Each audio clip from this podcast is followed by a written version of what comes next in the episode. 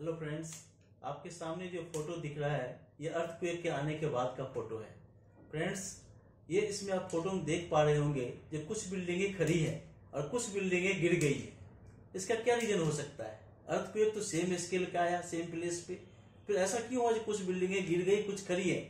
Friends इसके पीछे सबसे बड़ा रीजन है, जो बिल्डिंगें खड़ी है, उसका नींव मज़बूत है, उसका फाउंडेशन मज़बूत है, इसीलिए वो गिर नहीं पाई।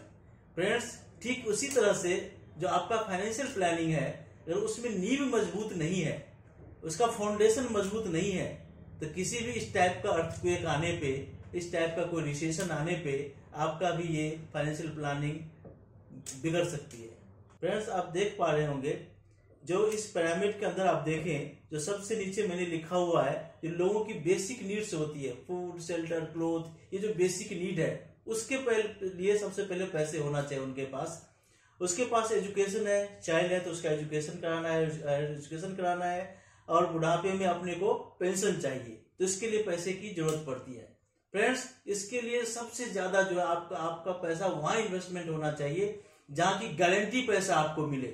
आपको हो सकता है कुछ एक परसेंट दो परसेंट रिटर्न कम मिले, लेकिन आपका कैपिटल इंटेक्ट रहे, आपको रिटर्न गारंटीड मिले।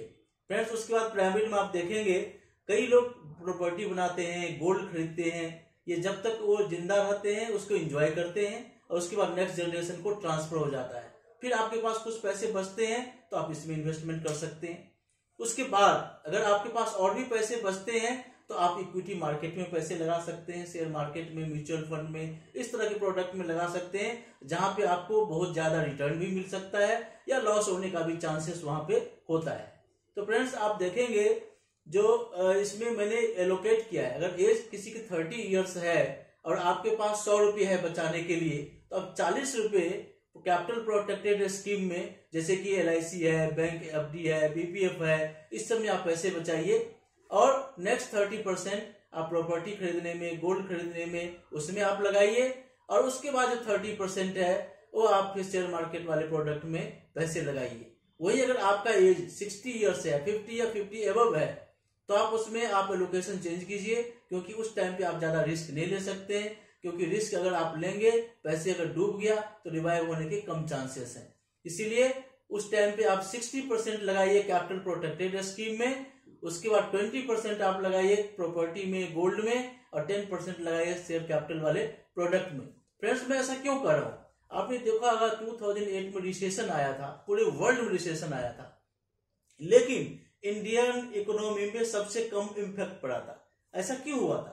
क्यों कम इम्पैक्ट पड़ा? पूरे वर्ल्ड में ज़्यादा इम्पैक्ट पड़ा, यहाँ पे कम पड़ा। क्योंकि यहाँ के लोगों के जो पैसे थे कैपिटल प्रोटेक्टेड स्कीम में इन्वेस्टेड थे। इसीलिए यहाँ के लोगों को ज़्यादा इम्पैक्ट नहीं पड़ा।